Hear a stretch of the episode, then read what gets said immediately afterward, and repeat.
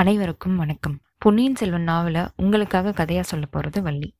போன அத்தியாயத்துல கடம்பூர் சம்பூரையர் மாளிகையில வந்திருந்த விருந்தாளிகள் எல்லாருமே வந்து முற்றத்துல ஒரு கூட்டம் போட்டதையும் அத வந்தியத்தேவன் மேல் மாடத்துல ஒரு தூணோட மறைவுல நின்றுட்டு அவங்க என்ன பேசுறாங்க அப்படின்னு கேட்டுட்டு இருந்ததையும் மதிலுக்கு பின்னாடி இருந்து ஆழ்வார்க்கடியானும் இதே கூட்டத்துல என்ன பேசுறாங்கன்னு கேட்டுட்டு இருந்ததையும் பார்த்தோம். பழுவேட்டரையர் உள்ள எல்லார்கிட்டயுமே வந்து வல்லவரையனுக்கு இந்த விஷயங்கள் இங்கே பேசுகிற விஷயங்கள் எதுவுமே வந்து தெரியக்கூடாது. தெரிஞ்சால் பெரிய விபரீதத்தில் போய் முடியும். நம்ம வந்து அவ்வளோ முக்கியமான ராஜாங்க விஷயம் பேசுகிறோம் அப்படின்னு அவர் சொன்னதையும் பார்த்தோம். இந்த அத்தியாயத்தில் வல்லவரையனுக்கு எந்த விஷயங்கள்லாம் தெரியக்கூடாதுன்னு சொன்னாங்க. அதை அவன் தெரிஞ்சுக்கிறானா? ஆழ்வார்க்கடியான் இதை கேட்டு என்ன பண்ண போகிறான் அவங்க என்ன விஷயங்களை பேச போகிறாங்க அப்படிங்கிற எல்லா விவரத்தையும் பார்ப்போம். வாங்க கதைக்குள்ளே போகலாம். கல்கியின் பொன்னியின் செல்வன் முதல் பாகம் புதுவெள்ளம். அத்தியாயம் ஏழு சிரிப்பும் குதிப்பும். பழுவேற்று சொன்ன வார்த்தைகளை கேட்ட வந்தியத்தேவன் வந்து உடனே ஒரு முடிவுக்கு வந்துட்டான். அரசுரிமையை பத்தி ஏதோ இவங்க பேச போறாங்க. யார் இவங்க பேசுறதுக்கு? இந்த கூட்டத்துல அப்படி என்னதான் நடக்க போகுது? நம்ம இங்கேயே உட்காந்து இதை கேட்டுற வேண்டியதான் இதை தவிர வேற எதுவும் நல்ல இடம் கிடையாது. ஆழ்வார்க்கடியான் எப்படி வேணாலும் போகட்டும். நம்ம இந்த விஷயத்த கேட்டே தேரும் இன்னைக்கு அப்படின்னு முடிவு பண்ணி அந்த இடத்துலயே உட்காந்துட்டான் அவன் உட்காந்துருக்க இடமும் வந்து ஒரு மறைவான இடம். அதனால அவங்க பேசுறது எல்லாமே இவனுக்கு கேட்கும் இவனால அவங்க இருக்கிற எல்லா இடத்தையும் பார்க்கவும் முடியும். ஸோ அவன் வசதியாக அங்கே செட்டில் ஆயிட்டான். வந்தியத்தேவனோட மனசுல வந்து இந்த மாளிகைக்குள்ள வந்ததுலேருந்தே வந்து ஏதோ மர்மமான நிகழ்ச்சி ஒன்று நடக்க போகுது அப்படின்னு ஒரு எண்ணம் அவன் மனசுல இருந்துட்டே இருந்திருக்கு. அது மட்டும் இல்லாம ஆழ்வார்க்கடியானோட வார்த்தைகளும் வந்து கொஞ்சம் அர்த்தம் உள்ளதா இருந்தது. கோட்டை காவலர்கள் வேற துடுக்கா நடந்துக்கிட்டாங்க. சம்புரையரும் இவன் வந்ததை வந்து கொஞ்சம் வெறுப்பா அலுப்பா தான் இவனை வரவேற்கவும் செஞ்சாரு. அதுக்கப்புறம் வெறியாட்டம் ஆடின அந்த சன்னதக்காரன் அவனோட ஆவேச மொழிகள் இது எல்லாமே வந்து வந்தியத்தேவனுக்கு ஏதோ ஒரு சந்தேகங்களை உண்டாக்கிக்கிட்டே இருந்தது. இப்ப இந்த விஷயம் இவங்க பேசுற விஷயத்த நம்ம கேட்டோம் அப்படின்னா இந்த எல்லா சந்தேகங்களுக்கும் வந்து ஒரு தீர்வு கிடைக்கும். என்ன நடக்க போகுது அப்படிங்கிற உண்மையெல்லாம் நம்மளுக்கு தெரிய வரும். சந்தர்ப்பம் கடவுளே நம்மளுக்கு அமைச்சு கொடுத்தது. இதை நம்ம நழுவ விடக்கூடாது. என்னுடைய உயிருக்கு உயிரான நண்பன் நான் நினைச்சிட்டு இருந்த கந்தமாறன் கூட என்கிட்ட ஒரு உண்மையையும் சொல்லவே இல்லை. என்னை தூங்க வச்சுட்டு அவன் படம் இந்த கூட்டத்துக்கு வந்துட்டான். நாளைக்கு அவனை ஒரு கை பாக்குறேன். நினச்சிட்டே இருக்கும்போது பழுவேற்றையர் கீழே பேச ஆரம்பிச்சிட்டாரு. வந்தியத்தேவன் கவனமா கேட்க ஆரம்பிச்சான். உங்களுக்கெல்லாம் ஒரு முக்கியமான செய்தியை நான் அறிவிக்க போறேன். அதற்காக தான் இந்த கூட்டத்தை நான் கூட்டியிருக்கேன். சுந்தர சோழ மகாராஜ் உடல் நிலை வந்து கவலைக்கிடமா இருக்குது. அரண்மனை வைத்தியர்கள் எல்லாருமே வந்து இனிமேல இவர் பிழைக்கிறது கஷ்டம். ரொம்ப நாளைக்கு உயிரோடு இருக்க மாட்டாருன்னு சொல்லிட்டாங்க. அதனால அடுத்து நடக்க வேண்டியது என்ன அப்படிங்கறத பத்தி தான் நம்ம இங்கே யோசிக்க போறோம் அப்படின்னு பழுவேற்றையர் சொல்றாரு. ஜோசியர்கள் என்ன சொல்றாங்க? அப்படின்னு கூட்டத்துல இருந்து ஒருத்தர் கேட்க ஜோசியர்களை போய் என்ன கேக்குறது? சில நாட்களாகவே வந்து மாலை நேரத்துல வானத்துல வந்து ஒரு வால் நட்சத்திரம் தெரியுதுல்ல அது பத்தாதா? அப்படின்னு ஒருத்தர் சொல்லியிருக்காரு. அந்த காலத்துல வந்து வால் நட்சத்திரம் தெரியறது வந்து ஒரு அரச குடும்பத்துக்கு அபசகுணம் ஏற்படுது அப்படின்ற மாதிரி ஒரு நம்பிக்கை இருந்திருக்கு. ஸோ அதை தான் இவங்க இங்க சொல்றாங்க. இவர் அப்படி சொன்னவும் பழவேற்றையர் திருப்பி சொல்ல ஆரம்பிச்சாரு. ஜோசியர்களையும் கேட்டு பார்த்துட்டோம். காலத்தை தள்ளி போட்டுட்டே இருக்காங்க அவங்க. எப்படி இருந்தாலும் வந்து அடுத்து யாரு பட்டத்துக்கு வரப்போறான்னு நம்ம யோசிக்கத்தானே வேணும். சரி அதை பத்தி நம்ம ஏன் இப்ப யோசிக்கணும்? ஆதித்த கரிகாலருக்கு தான் வந்து இளவரச பட்டம்னு ரெண்டு வருஷத்துக்கு முன்னாடியே கட்டிட்டாங்களே அப்படின்னு இன்னொரு குரல் ரொம்ப மெதுவா கேட்டிருக்கு. உண்மைதான். ஆனா அப்படி இளவரச பட்டம் கட்டுறதுக்கு முன்னால நம்ம கிட்ட யார்கிட்டயாவது யோசனை கேட்டாங்களா? அப்படின்னு நான் தெரிஞ்சுக்க விரும்புறேன் அப்படின்னு பழுவேற்றையர் கொஞ்சம் கோபமாக கேட்குறாரு இங்க இருக்கிற நம்ம ஒவ்வொருத்தருமே வந்து நூறு ஆண்டுகளுக்கு மேல நாலு தலைமுறைகளா சோழ சாம்ராஜ்யத்துக்கு உட்பட்டு இருக்கிறோம் நம்மளோட முன்னோர்கள் எல்லாருமே வந்து ஒவ்வொரு போர்லையும் கலந்துக்கிட்டு அவங்களோட உயிரை விட்டுருக்காங்க. எவ்வளவோ தியாகங்கள் செஞ்சிருக்காங்க சோழ நாட்டுக்காக. என்னோட பாட்டனாரோட தந்தை வந்து திருப்புரம்பியம் போர்ல இறந்தாரு. என்னோட பாட்டனார் வந்து வேலூர்ல நடந்த போர்ல இறந்தாரு. என்னோட தந்தை வந்து தக்கோலத்து போர்ல உயிர் தியாகம் செஞ்சாரு. முன்னோர்களும் வந்து சோழ நாட்டுக்காக நிறைய தியாகம் செஞ்சிருக்காங்க. இப்பயும் நம்ம குடும்பத்துல உள்ள ஒவ்வொரு இளம் பிள்ளைகளுமே யுத்தத்துல கலந்துகிட்டு இருக்காங்க. நிறைய பேர் இப்ப ஈழ நாட்டிலையும் வந்து வடதிசை போர்கள்லயும் ஈடுபட்டுட்டு வந்துட்டு இருக்காங்க. அப்படி இருக்கும்போது நம்ம யார்கிட்டயுமே அடுத்த பட்டத்துக்கு யார் வரணுங்கிறத தீர்மானிக்காம மகாராஜாவே முடிவு பண்ணிட்டாரே. அந்த காலத்துல வந்து ராமனுக்கு பட்டாபிஷேகம் கட்டுறதுக்கு கூட தசரதர் அங்க இருக்கிற அமைச்சர் மந்திரிகள் சாமந்தக்காரர்கள் சேனை தலைவர்கள் சிற்றரசர்கள் இப்படி எல்லார்கிட்டயுமே வந்து ஆலோசனை கேட்டுதான் ராமருக்கே பட்டம் கட்டினாரு. அப்படி இருக்கும்போது நம்மளோட மகாராஜா சுந்தர சோழர் வந்து யார்கிட்டயுமே யோசனை கேட்கவே இல்லையே. அது முக்கியம்னு அவர் நினைக்கவே இல்லையே அப்படின்னு பழவேற்றையர் சொல்லியிருக்காரு. நம்ம கிட்டதான் யோசனை கேட்கல. ஆனா அவர் யார்கிட்டயுமே கேட்கலன்னு உங்களால சொல்ல முடியாது. பெரிய பிராட்டியான செம்பியன் மாதேவியோட யோசனையையும் இளைய பிராட்டியான குந்தவை தேவியோட யோசனையையும் அவர் கண்டிப்பா கேட்டிருப்பாரு. இல்லைன்னு பழவூர் தேவரால சொல்ல முடியாதுல்ல அப்படின்னு கேலி துணியில கிண்டல் பண்ற மாதிரி ஒருத்தர் சொல்ல போக கூட்டத்துல எல்லாருமே சிரிக்க ஆரம்பிச்சிட்டாங்க. ஆஹா நீங்க சிரிக்கிறீங்களா? எப்படிதான் உங்களுக்கு சிரிப்பு வருதோ எனக்கு தெரியல.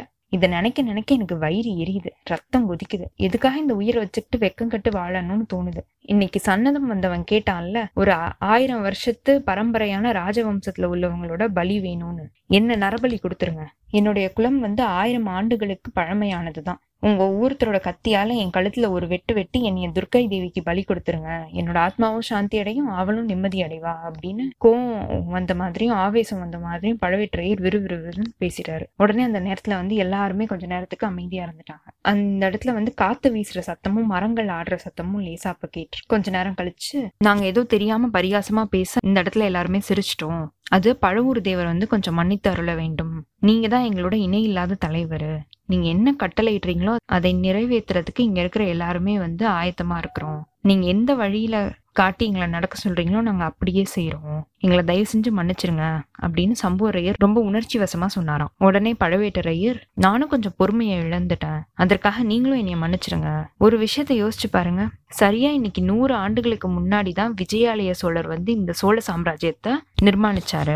முத்தரையர்களை முறியடிச்சு திருப்புரம்பியம் போர்ல வந்து பல்லவ சைன்யத்தோட சேர்ந்து பாண்டிய சைன்யத்தை எதிர்த்து அவங்கள நிர்மூலமாக்குனாரு. இப்படி நாளுக்கு நாள் கொஞ்சம் கொஞ்சமா வந்து சோழ சாம்ராஜ்யத்தை விஸ்தரிச்சு விஸ்தரிச்சு ஐ மீன் எக்ஸ்பேண்ட் பண்ணி எக்ஸ்பேண்ட் பண்ணி இப்ப இவ்வளவு தூரத்துக்கு வந்திருக்கு. அன்னைக்கு இருந்த கரிகால் சோழனோட காலத்துல இருந்து இப்ப இருக்கிற காலத்து வரைக்கும் பார்த்தா நம்ம சோழ சாம்ராஜ்யம் வளர்ந்துகிட்டே இருந்திருக்கு. இப்போ ரொம்ப மகா உன்னத நிலையா அடைஞ்சிருக்கு. இன்னைக்கு தெற்குல இருக்கிற குமரிமுனையில இருந்து வடக்குல இருக்கிற துங்கபத்ரை கிருஷ்ணை நதிக்கரை வரைக்கும் சோழ சாம்ராஜ்யம் பரவி கிடக்குது.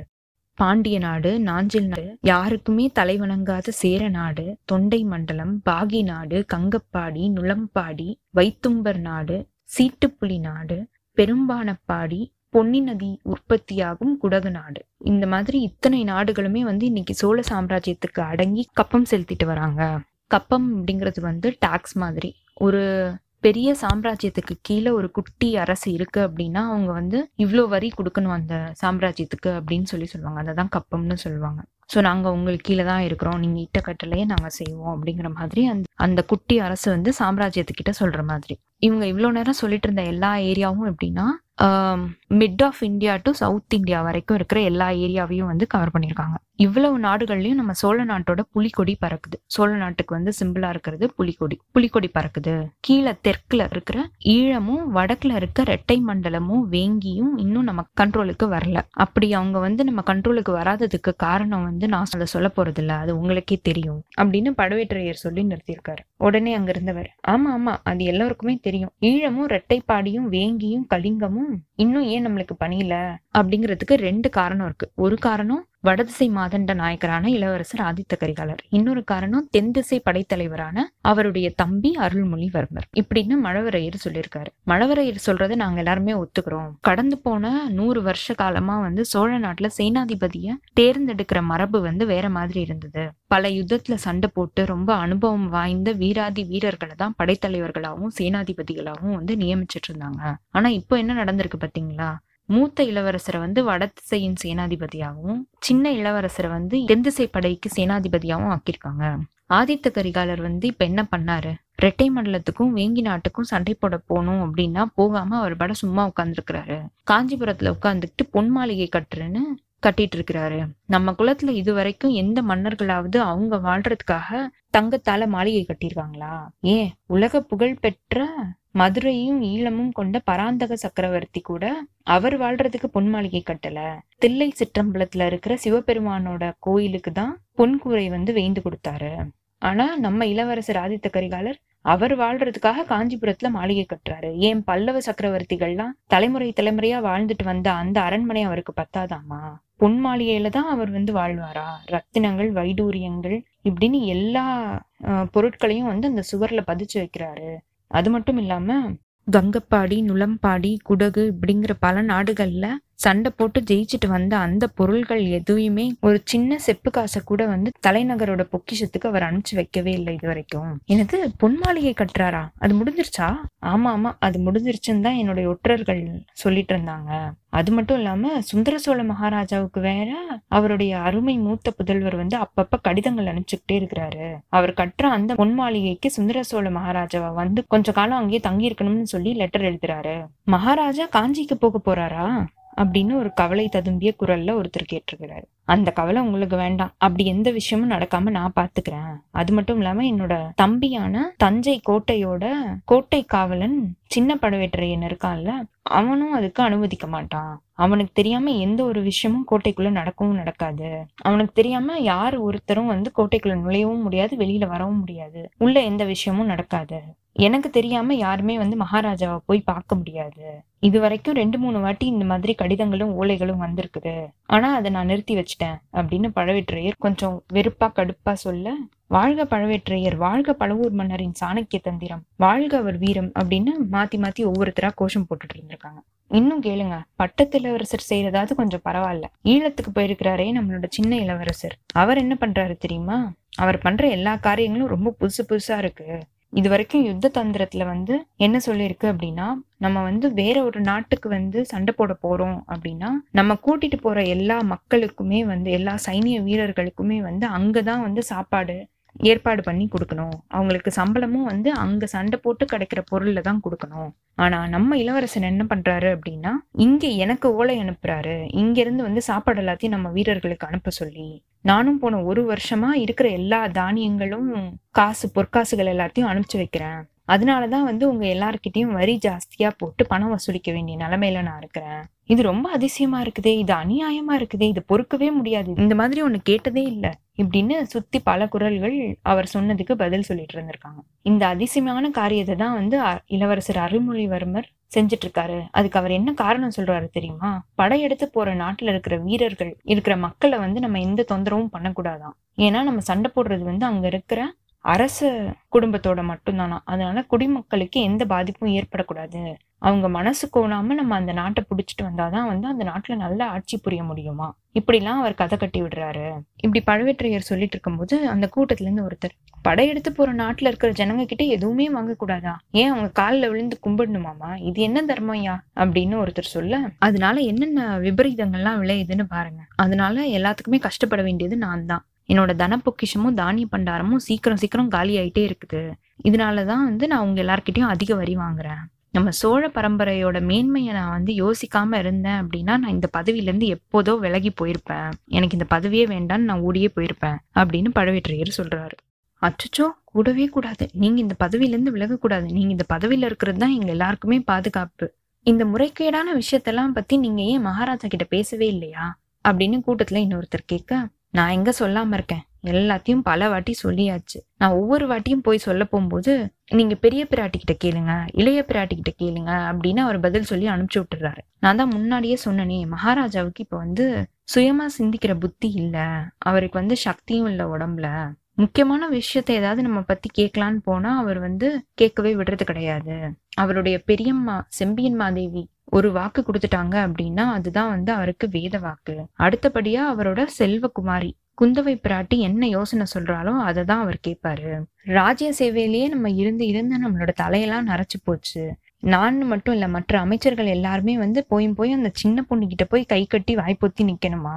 அதுவும் இல்லாம அவ வந்து கொள்ளிட கரையை இந்த பக்கம் தாண்டினதும் இல்ல அந்த சைடு இருக்கிற குடமுருட்டியும் தாண்டினதும் கிடையாது. இப்படி இருக்கிற பொண்ணு கிட்ட போயிட்டு ராஜ்யத்தில் என்னென்ன செய்யணுங்கிற எல்லா யோசனையும் நம்ம போய் கேட்கலாமா? எப்படி இருக்கு பாருங்க கதை. சோழ சாம்ராஜ்யம் ஆரம்பிச்ச காலத்துல இருந்தே வந்து பெண்கள் யாருமே வந்து ராஜ்ய காரியத்தில் தலையிட்டதா நான் கேள்விப்பட்டதே கிடையாது. இவ்வளோ பெரிய அவமானத்தையும் எத்தனை நாளாக நம்ம பொறுத்துக்கிட்டு இருக்கணுமோ தெரியல.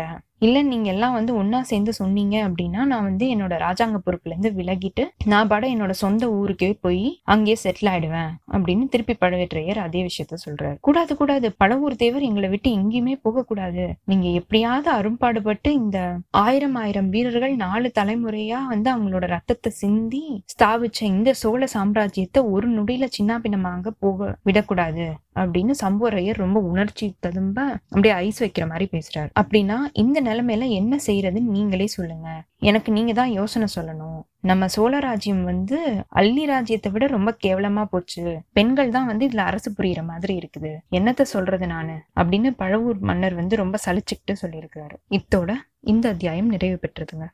அடுத்த அத்தியாயத்துல பழவேற்றையர் யார பட்டத்து இளவரசரா ஆக்கணும்னு யோசிக்கிறாரு. அதுக்கு அங்க கூடியிருக்கிற எல்லா விருந்தாளிகளும் வந்து ஒத்துழைக்கிறாங்களா? இந்த விஷயங்கள் எல்லாம் வந்து இவன் கேட்டுட்டு எப்படி அதுக்கு ரியாக்ட் பண்ண போறான்? ஆழ்வார்க்கடியான் இந்த விஷயத்தை கேட்டு என்ன பண்ண போறான்? அந்த பல்லக்குக்குள்ள இருக்கிறது யாரு அப்படின்னு பழுவேற்றையர் எல்லாருக்கும் அறிமுகப்படுத்துறாரா? அப்படிங்கிற எல்லா விவரத்தையும் பார்ப்போம். உங்களுக்கு இந்த எபிசோட் பிடிச்சிருந்தது அப்படின்னா லைக் பண்ணுங்க. உங்க ஃப்ரெண்ட்ஸ் எல்லாருக்கும் ஷேர் பண்ணுங்க.